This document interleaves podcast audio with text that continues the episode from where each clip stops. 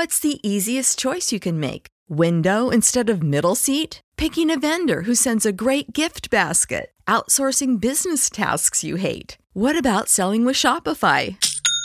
Whether you're selling a little or a lot, Shopify helps you do your thing, however you cha-ching. Shopify is the global commerce platform that helps you sell at every stage of your business. From the launch your online shop stage to the first real-life store stage, all the way to the did we just hit a million orders stage? Shopify's there to help you grow. Whether you're selling scented soap or offering outdoor outfits, Shopify helps you sell. Wherever and whatever you're selling, Shopify's got you covered. Sign up for a $1 per month trial period at shopify.com/try. Go to shopify.com/try now to grow your business, no matter what stage you're in. Shopify.com/try.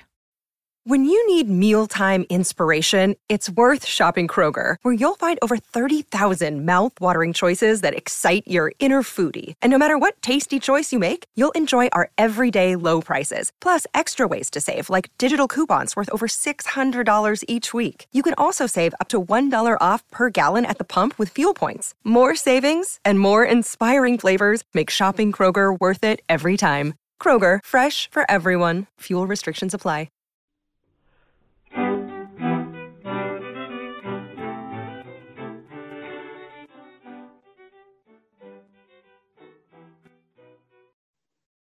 Welcome to That Said. I'm Michael Zeldin. Every October, the nation observes National Breast Cancer Awareness Month. According to the National Breast Cancer Foundation, 1 in 8 women will develop invasive breast cancer in their lifetime. To help bring great awareness to this disease, we have two very special guests. Ali Rogin is a producer for the PBS NewsHour Foreign Affairs team and a 10-year veteran of DC political affairs, covering the White House, Capitol Hill, and the State Department. During her senior year at NYU, she discovered that she had the BRCA1 genetic mutation and decided to undergo a double mastectomy and reconstructive surgery prophylactically. She is the best-selling author of Beat Breast Cancer Like a Boss. Dr. Felice Gersh is a board-certified OBGYN and integrative medicine specialist. She taught as an assistant clinical professor at the Keck USC School of Medicine for 12 years and is the founder and director of the Integrative Medicine Group of Irvine, California. A globally recognized expert on women's health and complex disease management, she regularly speaks at conferences around the world. Dr. Gersh's latest book is titled Menopause: 50 Things You Need to Know. Ali, Dr. Gersh, welcome to That Said. Thank you. Thanks for having us. So, Ali, you've written a wonderful book here called Beat Breast Cancer Like a Boss. So can you tell us a little bit about yourself to get started and about the book and particularly perhaps the title of this book? Sure. So I am a carrier of the BRCA1 genetic mutation, which increases a woman's risk of breast cancer to somewhere around 80% or higher over the course of her life. And I tested for this gene back in college because my dad was a carrier, and we can get into that and how this gets passed down. Doesn't matter whether your mom or dad is a carrier. When I was a senior in college, knowing that I had this high risk of breast cancer and ovarian cancer, I decided to have a prophylactic bilateral mastectomy. And I had that done right before I graduated college. And I did that so young, even though some people questioned me doing it so young, because I wanted to just get on with my life and not have to worry about waking up every day and thinking, is this the day I'm going to wake up with breast cancer? So that happened. I never looked back. It was a great decision for me. And a few years after that, I started thinking about how I could use my story and the stories of others that I had come to know about to compile them and help other people. And that's really what sparked my desire to write this book. And a couple years later, I interviewed 30 amazing people who have been affected by breast cancer. Some of them are previvors like myself. Some of them have survived 1 or 2 battles with breast cancer. Some are living and will continue to live with metastatic breast cancer. And my hope is that people who pick up the book will feel a sense of community by reading these stories and find at least one common thread in each of those stories that they can relate to and hopefully feel some support through. In the title of the book, you use the word beat breast cancer. And I've heard you talk about that word and what it means to you, because it's not simply a matter of becoming cancer-free. It contemplates other things. So can you talk a little bit about that as well?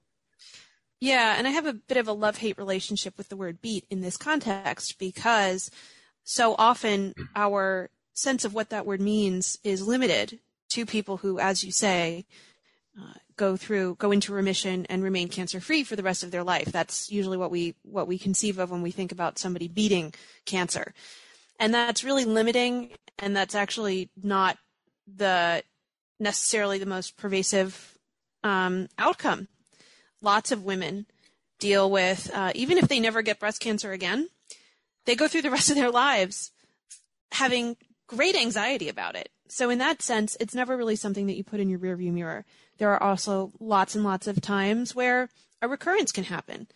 And just because you have a recurrence of cancer doesn't mean you've lost the fight. Even if, even when deaths happen due to cancer, it doesn't mean that person fought any less valiantly or worked any less hard in beating the disease. And so I have sought through this book to redefine what it means to beat breast cancer and to broaden it out to include people who are defiantly living life on their terms, no matter what stage of breast cancer they're in, no matter what their diagnosis is, no matter what their prognosis is. If you're getting out of bed in the morning and endeavoring to do the things that you like to do, endeavoring to spend time with the people you love, that to me is beating breast cancer, because you are not letting it interfere with your life to the best of your ability. Even though, of course, life changes after a diagnosis, relationships change after a diagnosis. But the point is that beating breast cancer doesn't have to look any one way. And so I think it's necessary for all of us to rethink what it means to beat breast cancer. It's wonderful. Dr. Gersh, I want to bring you into the conversation, but first give us a little bit of your background in women's health matters, please. Sure. Well, I'm a board-certified OBGYN, but I went beyond that. So after decades of delivering thousands of babies, it was my time to sort of move on from that. And I moved into a new phase where I went back to school and did a 2-year fellowship in integrative medicine at the University of Arizona School of Medicine. And so now I focus on all aspects of women's health. And I look at sort of the big picture. I look at all the lifestyle issues that can impact women's health and what we can do to improve life. I look at all therapies, including all the conventional surgeries, pharmaceuticals, but also evidence-based herbals and other types of modalities, like using time-restricted eating and fasting and so on, to try to optimize women's health throughout the decades of life, to improve fertility when they're looking to improve fertility and deal with menopause during that phase and so on. So I basically broadened my therapeutic toolbox to help women in like ways that maybe conventional doctors are not always utilizing. So using this as a jumping off point, can you talk a little bit about early detection, diagnosis, preventive steps, things that, and Ali and Felice, I want you both to be in conversation with one another, and I'm happy to sit back and learn from the two of you. But can you talk a little bit about it?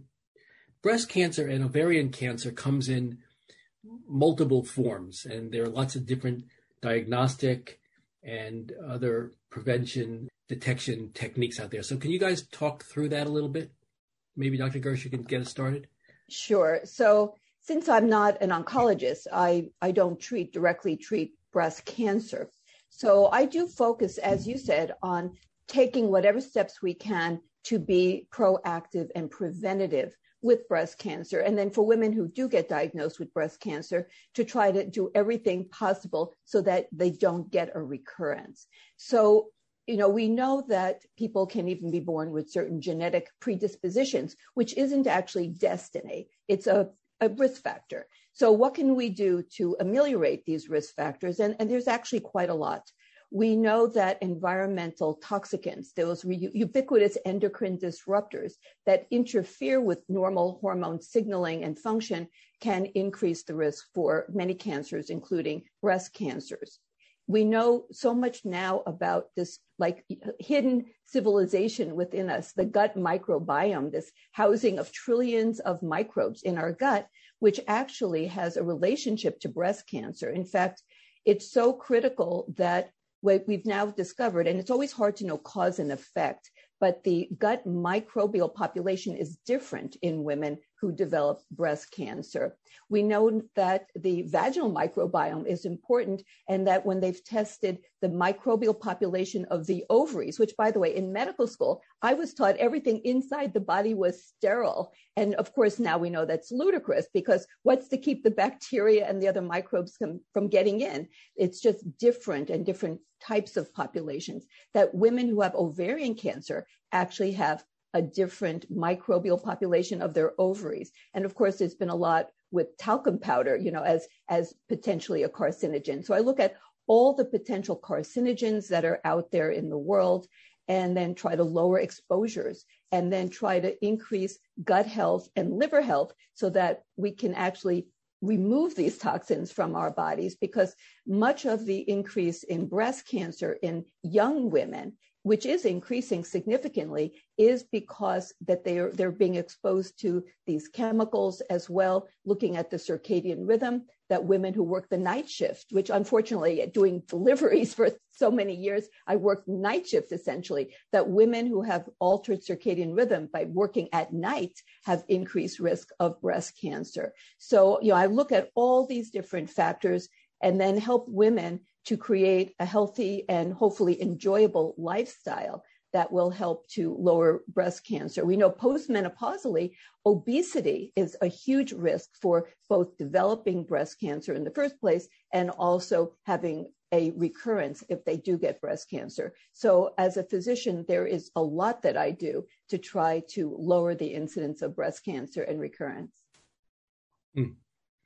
So, Ali, you, in the book, which recounts lots of different women's stories, one of the things that you talk about at the outset, in relating back to our conversation about beating cancer and what that word means, I think, and maybe you can talk just for a minute about it, and then I want to ask something else about the living with cancer, and the Cokie Roberts story seemed just so representative of what you were talking about. So can you talk a little bit about her story and what lessons we can draw from it?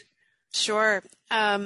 When I first approached Cokie, who I was lucky enough to work with for a few years at ABC for an interview in this book, I knew that she had gone through breast cancer a decade or 15 years prior. And so we sat down. She told me her whole story. She was wonderful.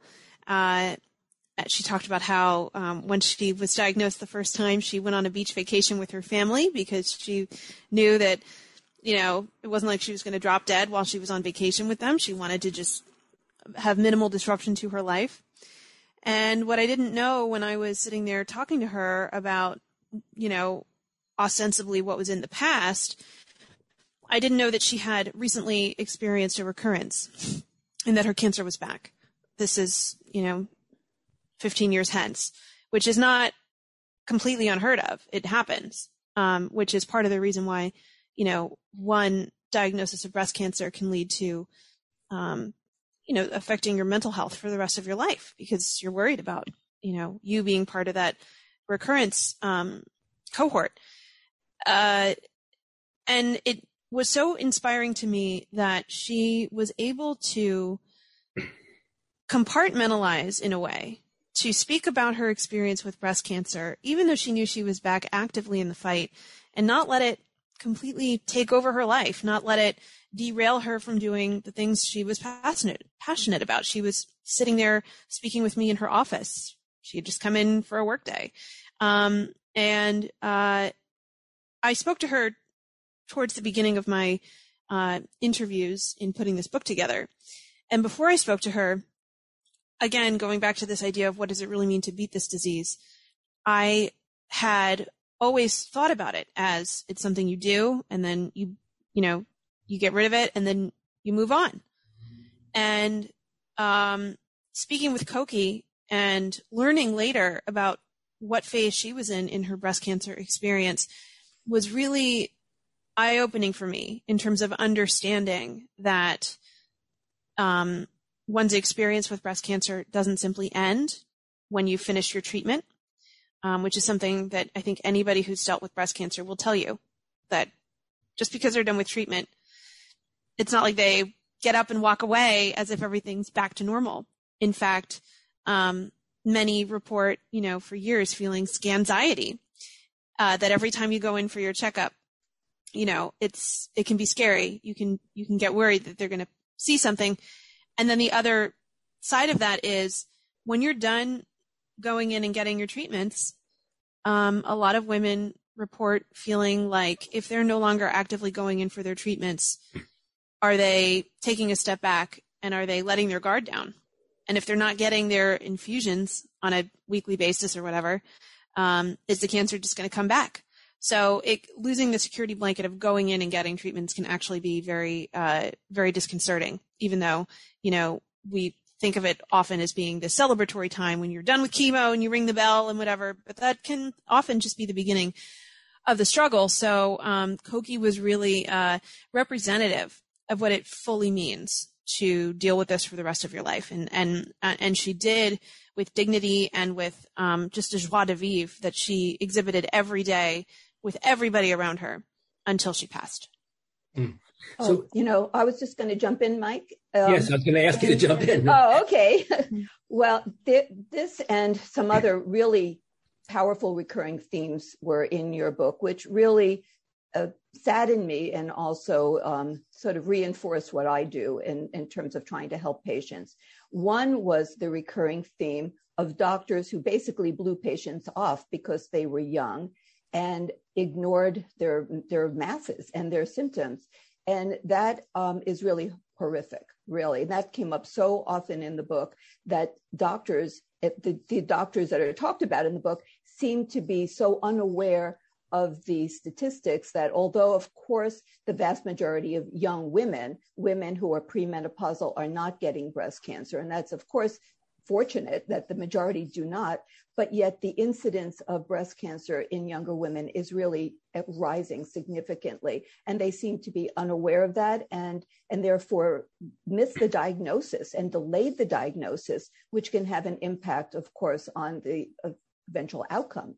And so I think that, it's really important that medical school education and doctors are really up on that. And then the other theme of ongoing, really post-traumatic stress disorder, which now they've shown that happens in a huge percentage of women who don't have breast cancer, but have scares. They go in and they have a mass or something that shows up. Either it's a cyst that they feel, or it's something that shows up on an imaging study, and then they may have a biopsy, but it's benign, but then they're sort of into the system where they feel they're just the time bomb waiting to turn into cancer. And of course, the women who have cancer, and they feel they're a time bomb waiting for it to come back. And I think actually both groups need to really be addressed from a psychological point of view. And I think they are, like you said, once they're done with treatment, they feel like they're just left out there to drift in the waters and that there's no one there helping them. And that happens to women who get into, I call it going down the rabbit hole, where they keep getting rescreened and rescreened and rescreened, even though they actually don't have breast cancer. And so both situations create ongoing severe anxiety, really a form of post-traumatic stress disorder. And so I incorporate a lot of mind-body medicine. There's all different types, guided imagery, meditation, progressive relaxation and tapping and talk therapy. You know, women get into groups and they can talk about their feelings and so on. I think that these are all really areas that doctors are often lacking in understanding. And that's what's so, I thought, wonderful about your book, is bringing these really important key points. And of course, Kokie's story can embody much of it, and her resilience and so on. And the fact that breast cancer, you can never say you're 100% cured. There are cases that come back 20 years later. And of course, people can get a second primary. One of the biggest risks for breast cancer is having had breast cancer. And that's why I totally understand where you came from to have your prophylactic mastectomy.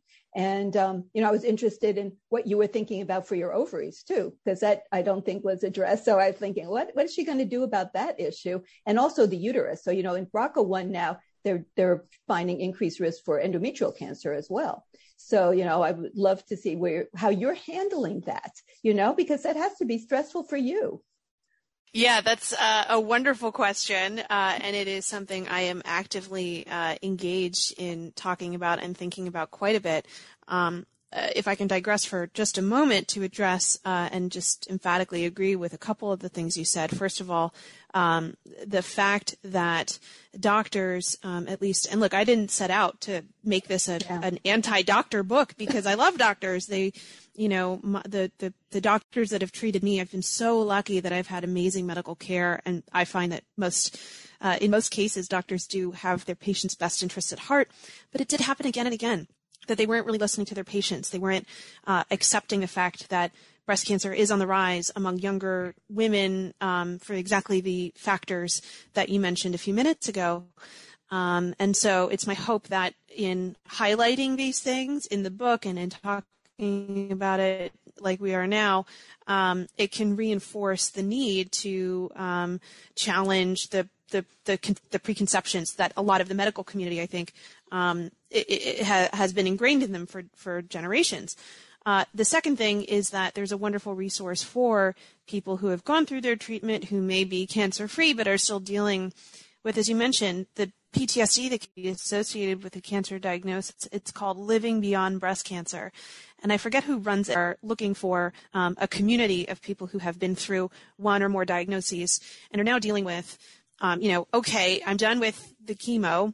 You know, people have stopped dropping off casseroles or offering to take care of my kids, but I'm still dealing with this on a daily basis. And so that's a great resource, Living Beyond Breast Cancer. In terms of the ovarian element, my husband and I recently finished we're doing IVF. We would have pursued IVF regardless of whether or not I had the BRCA mutation because we found ourselves unable to get pregnant without medical assistance, as like 1 in 8 couples do. And an ancillary benefit is that I'm able to screen out embryos that have the BRCA mutation.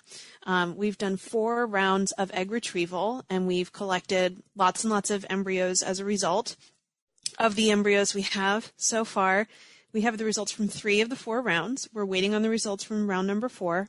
But so far, we have 3 BRCA-free, very good condition embryos. So we're hoping that those become our children.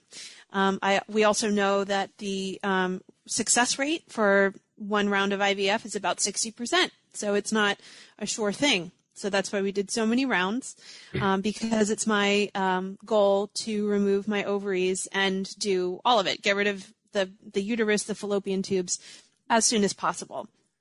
And when I say we're currently thinking about this, we literally are meeting with my fertility specialist tomorrow to discuss some of the pros and cons with doing the prophylactic, those surgeries before a pregnancy or waiting until after. And of course, you know, right now I'm 34 years old. I turned 35 in June.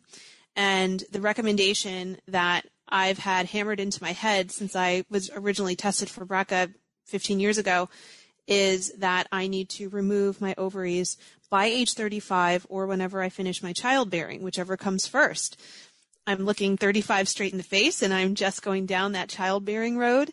So we're actively looking at what is the latest medical guidance, what is the recommendation of my reproductive endocrinologist, my gynecologist. I have an ovarian specialist that I talk to, and also some of the wonderful OBGYNs and other women's health doctors that I've come to know as a result of writing this book and being engaged in this topic.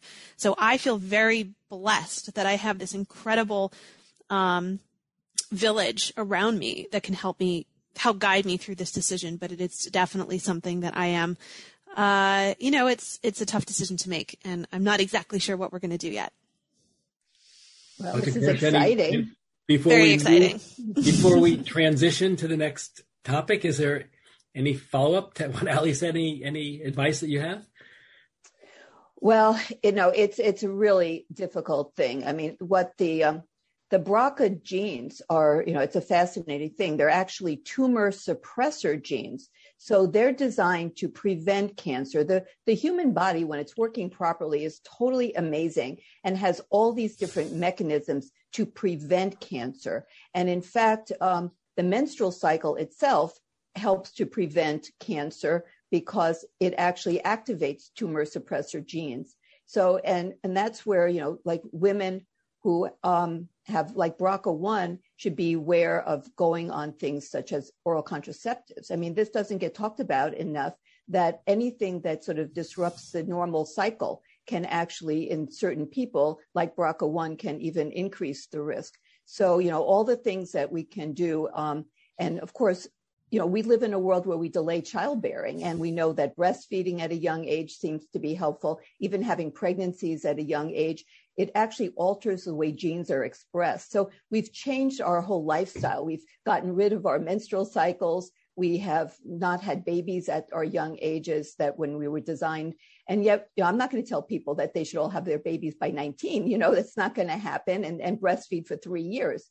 So, we live in a world that's challenging. And so we have so many of these decisions to make. And so what can I do? I do really support people who have to make these decisions, and then look at the repercussions of like taking your ovaries out at a very young age, because there's so much misunderstanding about the role of hormones, because they mix them up. It's like thinking strawberry flavored jelly beans are organic strawberries when we use chemical, what really are endocrine disruptors, and we put them in our bodies and, as contraceptives, and they can have impacts. So, I just want, for Ali to know that if she removes her ovaries at a young age, which is going to happen, it's just a question of this year, next year, the following year, or so on. It's going to happen at a very young age.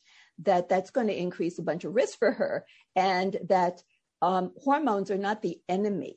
And so I'm sure you have like this amazing team that they know that you're going to need hormones, and that that's, some people, they're so afraid of hormones. They think hormones give people cancer, when you have appropriate balanced hormones, they actually are designed in our body to eliminate or reduce the risk of cancer. And it's all these unfortunate lifestyle changes that we have made, and the chemicals around us that have activated genes to function in different ways. So I hope maybe you'll write a little sequel or something in a magazine, I plan to find on it. Out, your story, yes. Because, this is not a rarity any longer. This, it happens to celebrities, to average people, and how to deal with it is really critically important. So, the stories in your book are really important to learn from, and you yourself are, can be a very great learning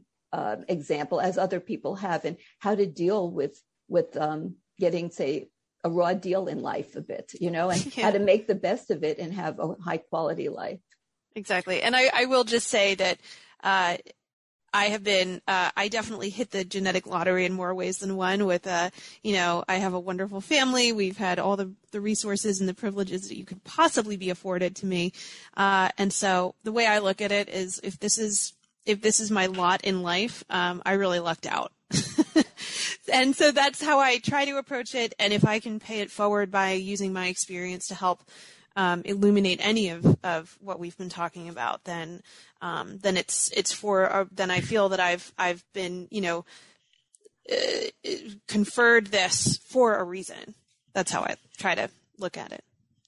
So what I'd like to do is sort of return to the process of the book in a sense. And I want to add one thing for our male members of the listening audience, which is that they project that about 200,000 women will be diagnosed with breast cancer in the coming year, and about 2,000 men will be diagnosed with breast cancer. So if you're listening, men, and you think, well, this doesn't affect me, think again.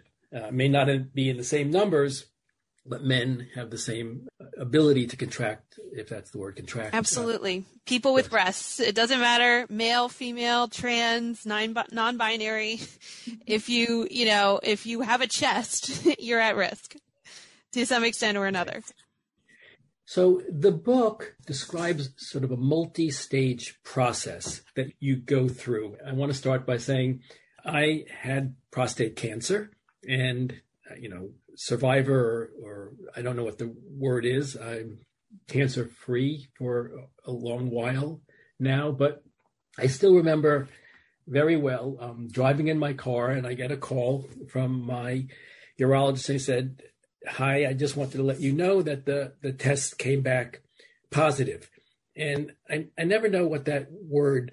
Doctors are funny. They use the word positive and negative in ways that I never understood. And I said, "Oh, great." He said, no, not that positive, positive for cancer. Just like I think you said in your book, someone said, "I've got triple negative." And you thought, "Oh, great, three negatives." But of course, that's just not what you want. But so when I understood the word positive and, steadied the car, I started thinking about the stages that one goes through, and your book talks well about it.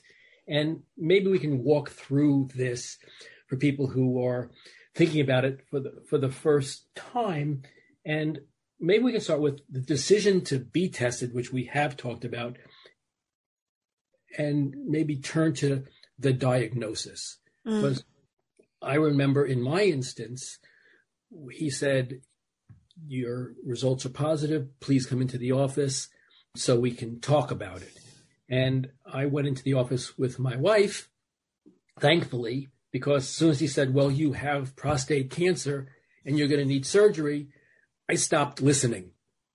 I don't know if he said any other words after that, because I just stopped listening. And you talk a little bit about you get the diagnosis and how should you come to the doctor's office to hear what they say in the first instance?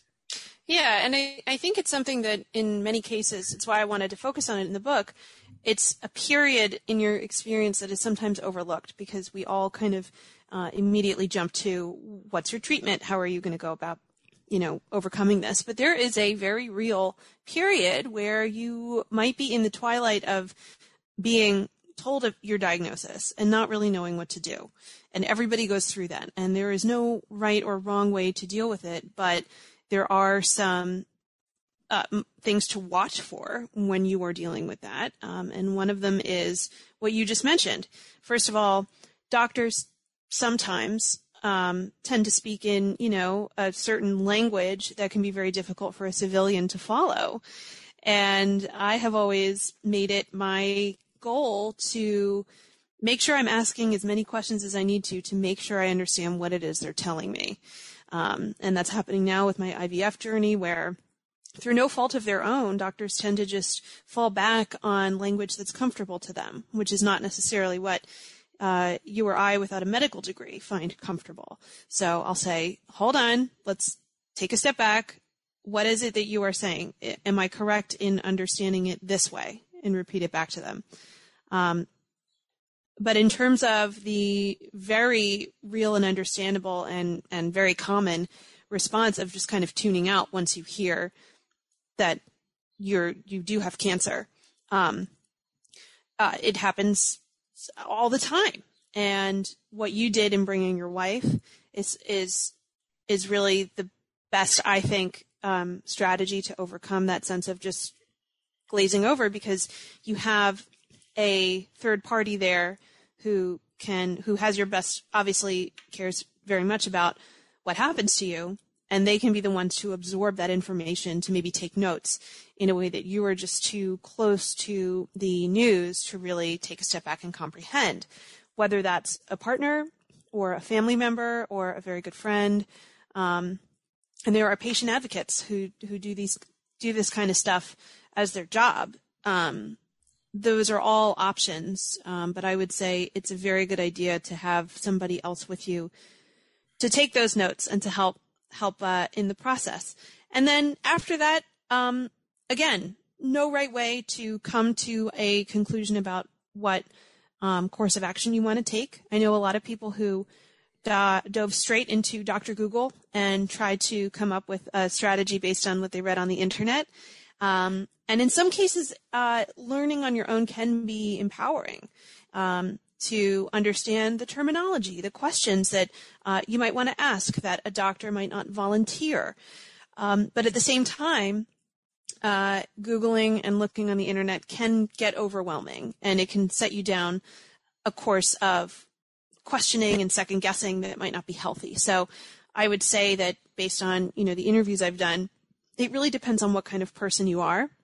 If you're somebody who really likes to immerse themselves in the details and the minutia of anything they're experiencing, if you are really interested in, parasailing, and you wanted to learn everything there was about parasailing before you went out and did it, if you take that approach and apply it to cancer, then good for you. That may be something that works for you. But if you're much more of the kind of person that stays in their lane and isn't, you do what you do, but you don't need to become an expert in whatever it is you're working on or doing, and you just kind of trust the experts to do that, then don't suddenly try to become an armchair expert in the cancer that you're being diagnosed with. So there's no right way to deal with that. Lots of people went for second, third, fourth opinions. That can also be very helpful. There are a couple instances where patients that I spoke to felt extremely comfortable with the first doctor they went to, but I would say that's just as likely not to happen as it is to happen. So if you don't feel a great connection, a great vibe with the first doctor you go to another one. Of course, that point ignores a very critical part of the conversation, which is that access to equitable health care is not created equal, and that's a huge problem in our country. But for the sake of this conversation, I'm, of course, assuming a lot about a person's access to health care, about their access to time from work to be able to pursue equitable health care. So I know that there's a lot of nuance that's left out of the conversation with the advice that I'm spouting off here. And please, Dr. Gersh, how should a patient evaluate if they have the right doctor for them? And how should you, as the doctor, evaluate whether you're the best doctor for this patient? Well, if you look back at what Ali was just saying, you can see the complexity of going through this process. First, there's understanding the diagnosis, and then there's trying to figure out what to do about it, what kind of treatment to choose, and then the whole healing journey beyond.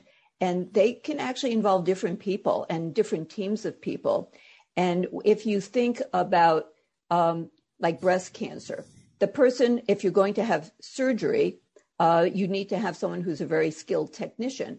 Now, sometimes a skilled technician is not a great communicator. I mean, this can happen. So that's where, for me, as sort of part of the team, when I have a patient who is diagnosed with breast cancer, first of all, I never use positive and negative, so I'm glad I don't. I just tell it like it is, and it is hard. But you definitely want to make sure they understand what their diagnosis is, not turn it around and it turns out you thought it was good and it turns out it's bad. But, I explain to patients that sometimes the people who are surgeons are not always as good as we would like at communicating things. So that's where I come in and I say, okay, well, I'm part of your team unless, you want to cut me out.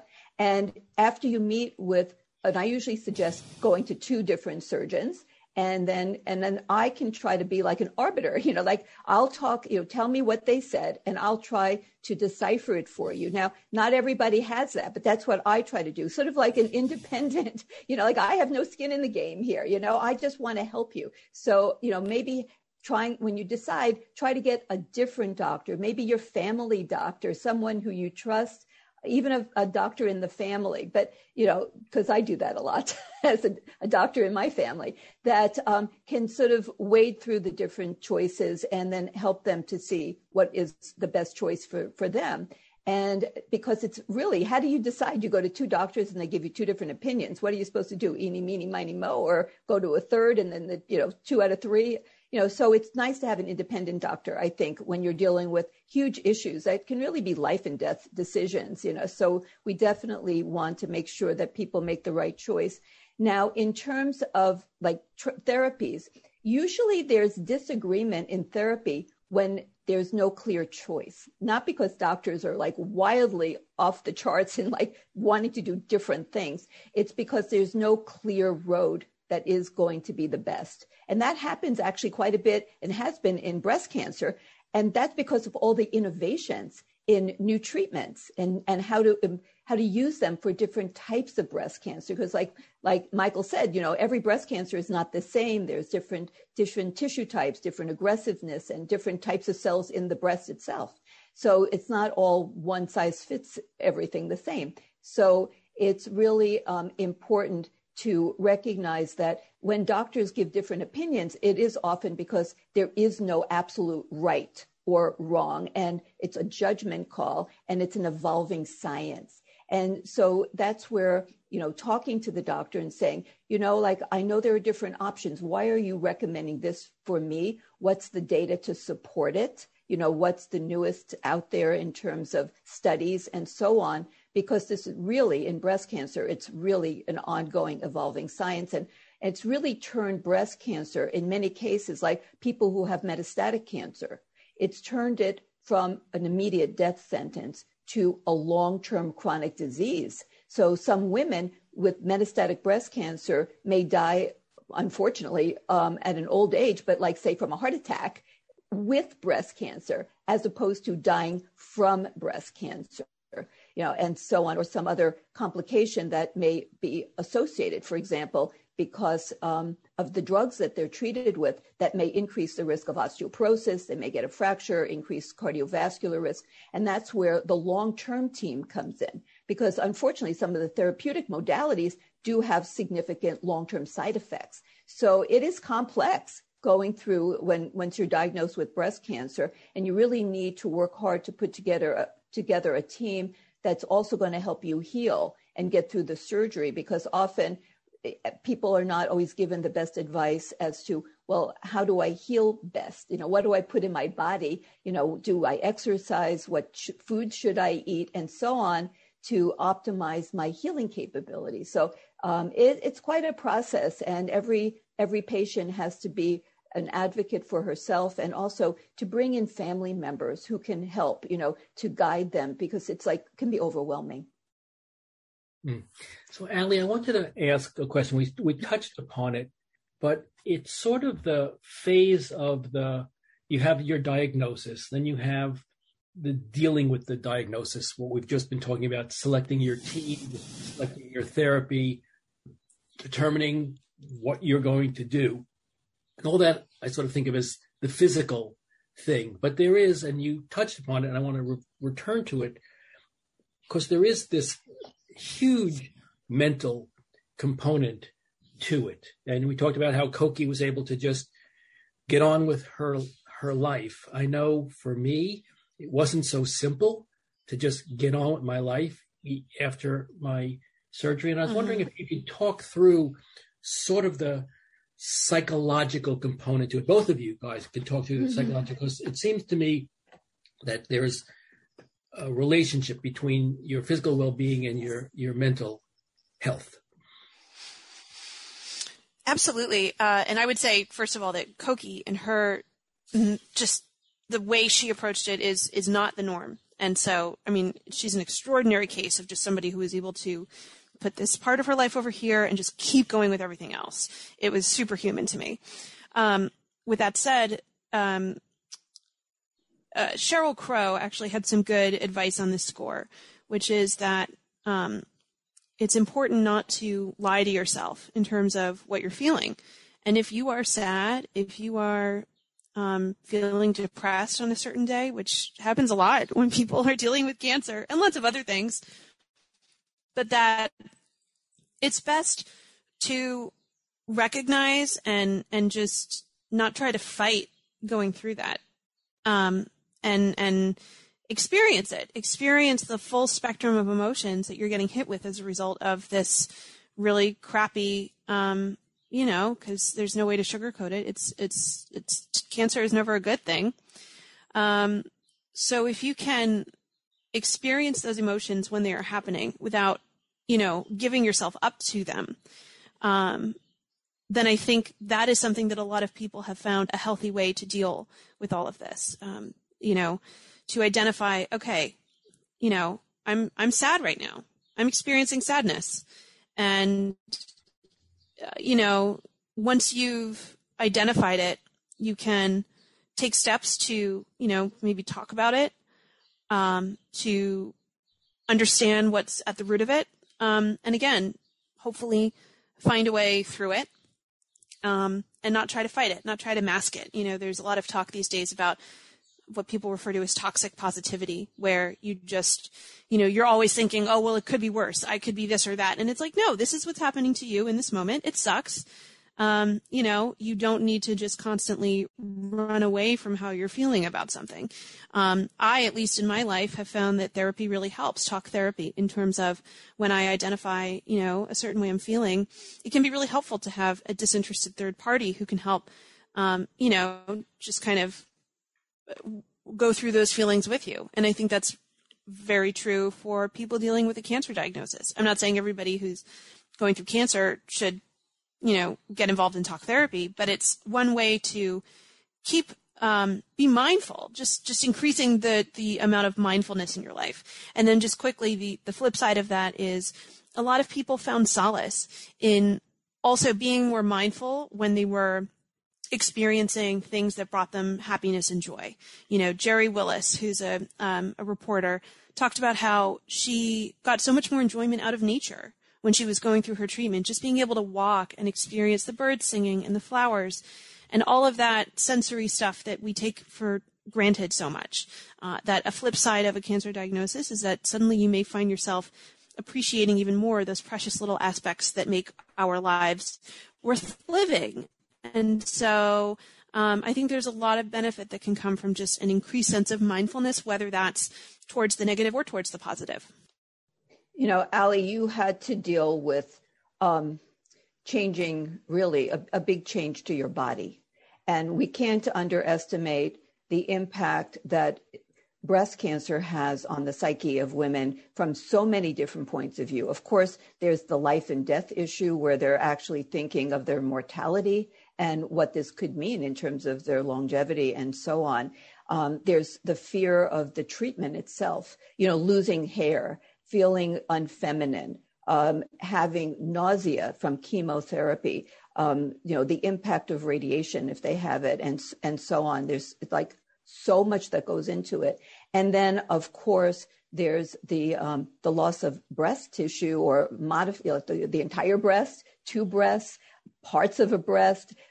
Now in my area, they're doing oncoplasty surgery. So if they do a lumpectomy, they don't just do a lumpectomy like in the old days. They actually do a remodeling of the breast and then the opposite breast to try to make them match and to try to reduce any big concavities that can form, from having a chunk of breast removed to try to make it look aesthetically good. But sensation can change when you remove nipples. There's sexual issues that can come in. I mean, it's so huge.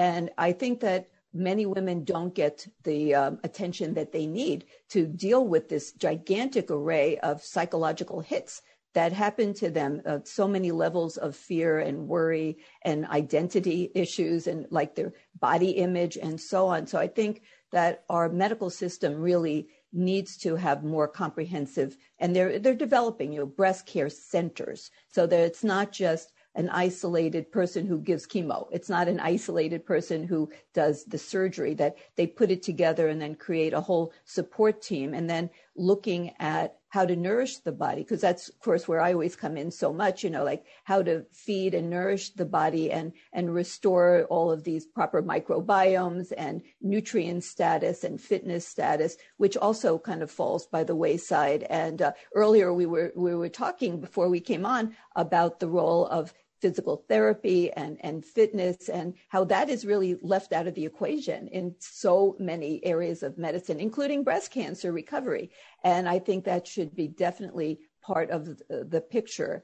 And every woman has to find her own path. Like, that's why I try to offer an array, like a menu of here are different mind-body practices. You know, we do like biofeedback and different forms of meditation, guided imagery, like you mentioned, talk therapy, cognitive behavioral therapy. So, you know, there's always something that will fit for someone. You know, walking meditation in nature is a form of meditation. And so many of us don't know how to quiet our busy brains, but there are many different ways that we can go about it and deal with this, because it's not just like the idea that emotional is different. Like Michael mentioned, there's a correlation between mental health and physical health. I mean, it's not two different subjects. They're totally one. And we know that you can actually change the way your autonomic nervous system is working. We can actually calm our pulse. We can slow our heartbeat. We can improve our blood pressure. So we can help to be healthier and sleep better. And when we, which then of course translates into all areas of health. So this is not a trivial thing. I mean, this is so huge, the emotional impact that we sort of started with it, and then maybe we end with it in some way, that the emotional relationship of women's breasts to their health, to their psyche, and so on. And what happens when women go through breast cancer is life-changing in 1,000 different ways. I want to go back to, we've talked about just now the mental well-being, and I think Felice and Ali, you guys should go into business together and open these breast cancer centers. You know, Ali, get out of journalism, Felice, the treatment of patients, and create these breast cancer centers. And I would suggest that in this breast cancer center is the physical therapist, because we do know that breast cancer has many side effects, physical side effects. We've talked about the emotional ones just now, but loss of shoulder motion, arm weakness, swelling in the chest and arms, and posture changes. And so I wanted to, I guess, start, Ali, by asking, was this part of your contemplation? Did your doctor advise you, hey, Ali, you know, when this is done, there's going to be stuff in your body that's very different, and perhaps you should start physical therapy before your surgery and have a physical therapy plan that you're carrying out in addition to, you know, post-surgical procedures? How did that work out for you? And then, Felice, what's your thinking about the integration of that into the whole therapeutic process? Yeah, I would say I have no doubt that physical therapy is incredibly important. For me personally, it was not part of my pre-surgery regimen or my post-surgery regimen. I think that has mainly to do with the fact that I was 20 years old. I was so young. It was never brought to me that I might need to work on my mobility issues. Of course, I was advised, you know, I couldn't raise my arms above my head for several weeks, but my muscles just kind of bounced back, which is part of the reason why I had the surgery when I did, because I knew that the longer I waited throughout my life, the longer recovery time I was going to have to deal with. I will say that I obviously was bedridden for, you know, at least a week after the first surgery, because it is major, major surgery. And then eventually I started taking walks down the driveway. And, of course, I was still wearing my drains at this point. You know, I had 6, I think, drains across my chest to, you know, deal with the discharge for about a week after. And then shortly after, you know, not long after, we started working on my expanders, which are like little boxes that they put in your chest where your breast tissue used to be, to prepare your body for these implants. I started going on the treadmill and just doing lots and lots of walking. And so I was never out of commission for an extended period of time. And to that end, I was able to bounce back into my routine very quickly. I think, you know, I didn't lose that much upper body mobility or upper body strength. But I think I'm an anomaly in that sense because, again, I was so young.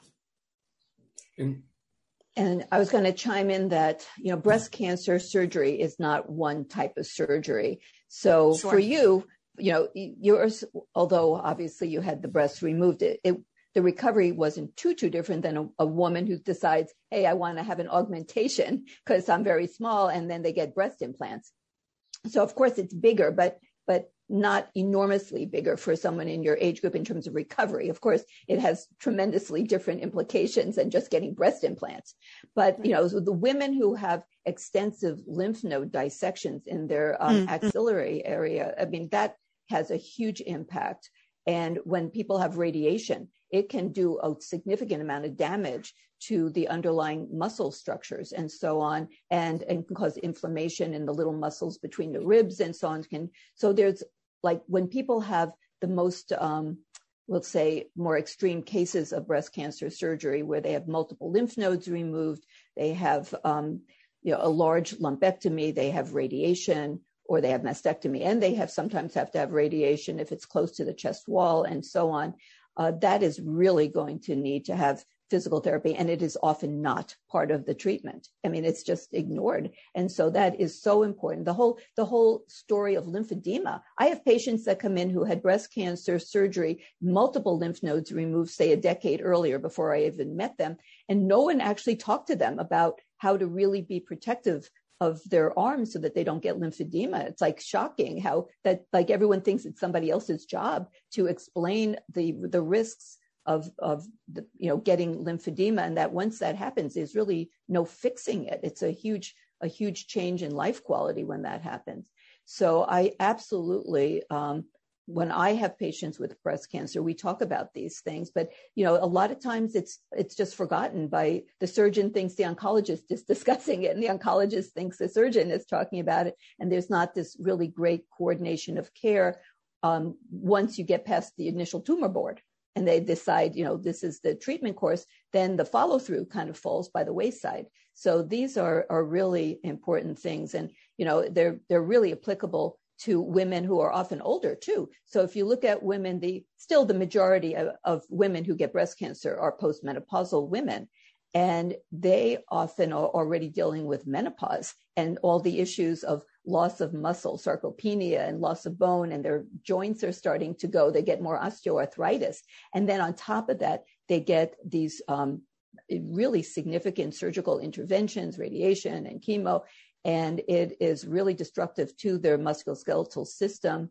And this really needs to be incorporated more. I think I'm going to go on a little bit of a mission expedition here in my own neighborhood to try to get my oncology and tumor surgery friends to get a little bit more awareness of what needs to happen, because I think that they're just not thinking of it. And oncologists are really focused on, I don't want my patient to die. And they often forget about quality of life issues. So we need to bring this into the forefront of breast cancer treatment. I think the final stage, Ali, in your book is the comeback. And can you talk a little bit about what has been the most helpful part of the comeback for you, how you get back to a quality of life that you want to live, free of the front of the brain fears that, oh my God, this could be the beginning of the end? Yeah, and I would say that, you know, I know that I broke up each chapter into different stages, and the last one is the comeback. I will say that, of course, as we've talked, a cancer experience is not linear. So it's not like that's it, the end. You can turn the page on a cancer experience. So if anything, that was a bit more of a literary construct than anything that I think is indicative of how a cancer experience unfolds. However, I think throughout each story in the book, each woman, I mean, they all happen to be women, but of course not just women get breast cancer. Each person speaks about how their breast cancer experience changed their life. And to a person, it did, all of them. And a big thing is some of the most, profound lessons are, it's trite, and we say this all the time, but it's true, as some of the best, blanket statements are, that you really develop an appreciation for just, life and the people in it that make you happy. For a lot of people in the book, it underscored to them that they were doing exactly what they wanted to do in life. Because, it really does prompt these kind of soul-searching conversations and introspections. For other people, it prompted a massive life change. In the case of Valerie Condos Field, who is a award-winning gymnastics coach, it shaped how she approaches coaching her athletes, and it paid off to great effect. In the case of Christia Donaldson, she ending a line of hair care products. In the case of another entrepreneur, she had been working as a corporate lawyer and decided to, after she her green juices that she had been creating helped her with her recovery, she started a green juice line that's now sold in Whole Foods. And so I'd say one of the most inspiring things has been how a diagnosis can afford you this moment of introspection that we're not always granted in life. We don't always get that. We're just so focused on the here and now, and we lose sight of, why we were put on this earth. And so a lot of the women in the book expressed a gratitude for being able to have those moments of introspection, even though it was accompanied by so much heartache. Nobody would wish cancer on anybody, and I'm sure if given the chance, nobody would choose to go through it again. But with that said, there are profound benefits that can come as a result of it. Dr. Gersh, we're running up against our time.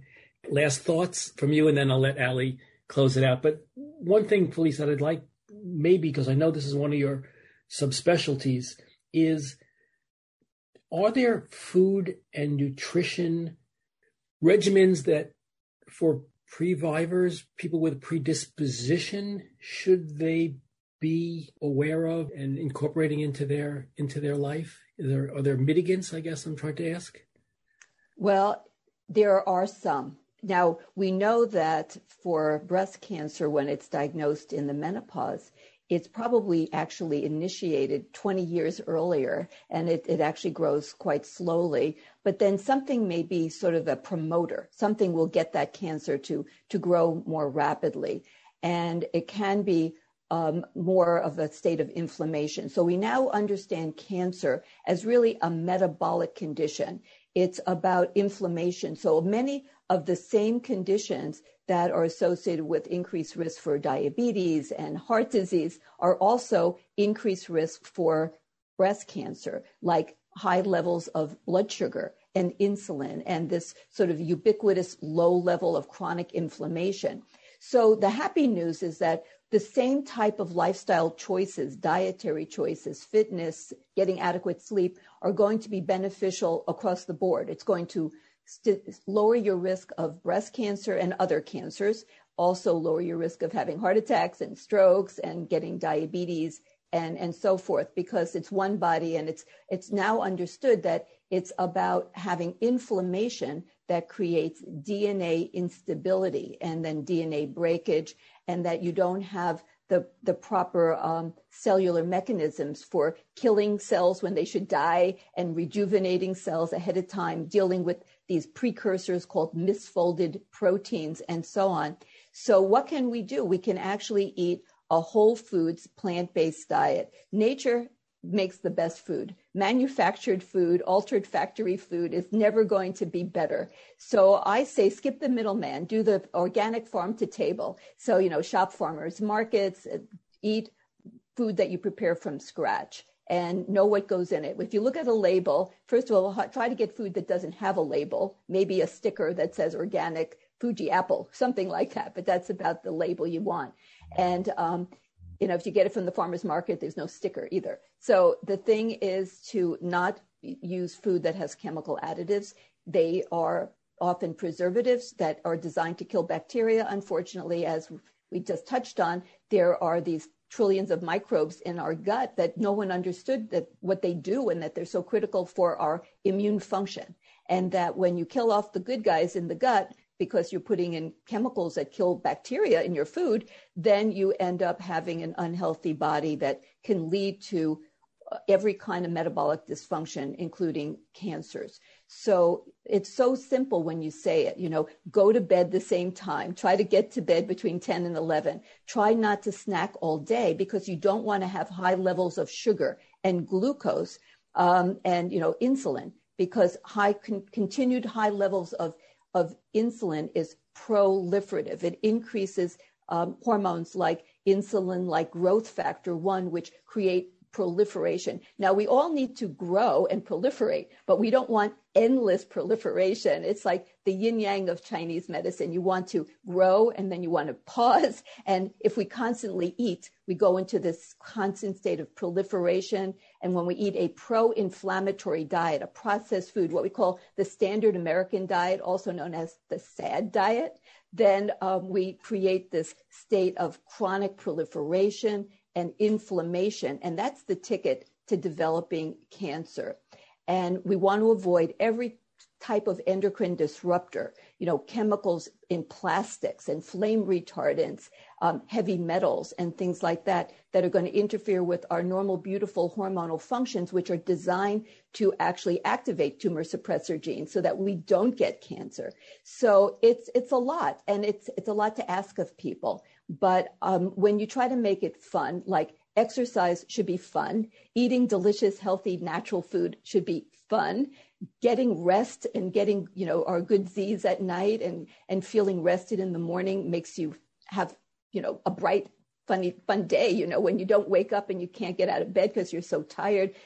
So all the things that we can do, air purifiers, water purifiers, those are not trivial things. And we can start when, you know, before conception. So that's, you know, I deal with preconception. We now know that during in uterine life that you can actually change how genes are expressed, making little children more pro-inflammatory and develop metabolic issues like too much body fat, visceral fat, insulin resistance when they're little children. So it's like a big plan. It's like huge to try to get women healthy prior to conception, healthy during the pregnancy, to help little children eat the right foods right from the get-go, breastfeed as long as possible. And then as an adult, you know, do all the things, sleep and sometimes eat and sometimes don't eat, you know, so I deal with a lot of intermittent fasting and so on. So it's a lot of lifestyle stuff. But yes, the answer is absolutely. We can lower our risk of breast cancer when we take these steps, and we can lower risk of return or recurrence of breast cancer as well. So it should be every woman who develops breast cancer should get on the ball and start doing lifestyle changes. Ali, last word. Oh man, that's a tough act to follow. I would just say that knowledge is power. And I am a full believer that if you have the ability, if you know that you might be at risk for a certain mutation or whatever it is, if you know you have a family history of a certain ailment, start checking it out. See what you can do, because in more cases than not, there will be things you can do in advance to, you know, reduce your risk. And so I hear a lot from people who are afraid to, in my immediate orbit, get the BRCA analysis test. There are also lots and lots of other gene mutations that we're becoming more aware of that extend far beyond BRCA and aren't just, related to the Ashkenazi Jewish community, which of course has the high proclivity of BRCA. But get the test.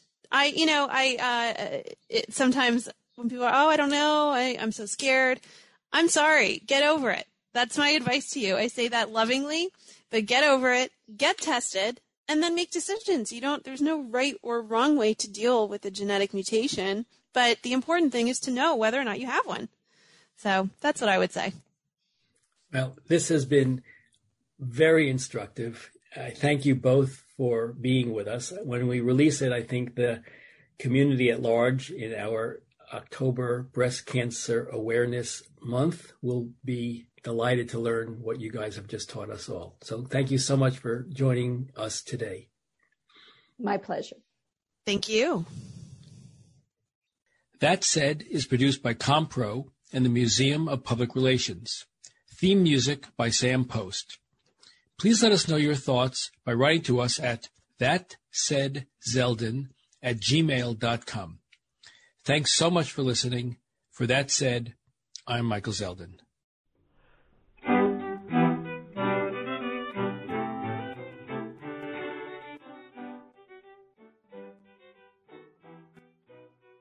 When you visit Arizona, time is measured in moments, not minutes.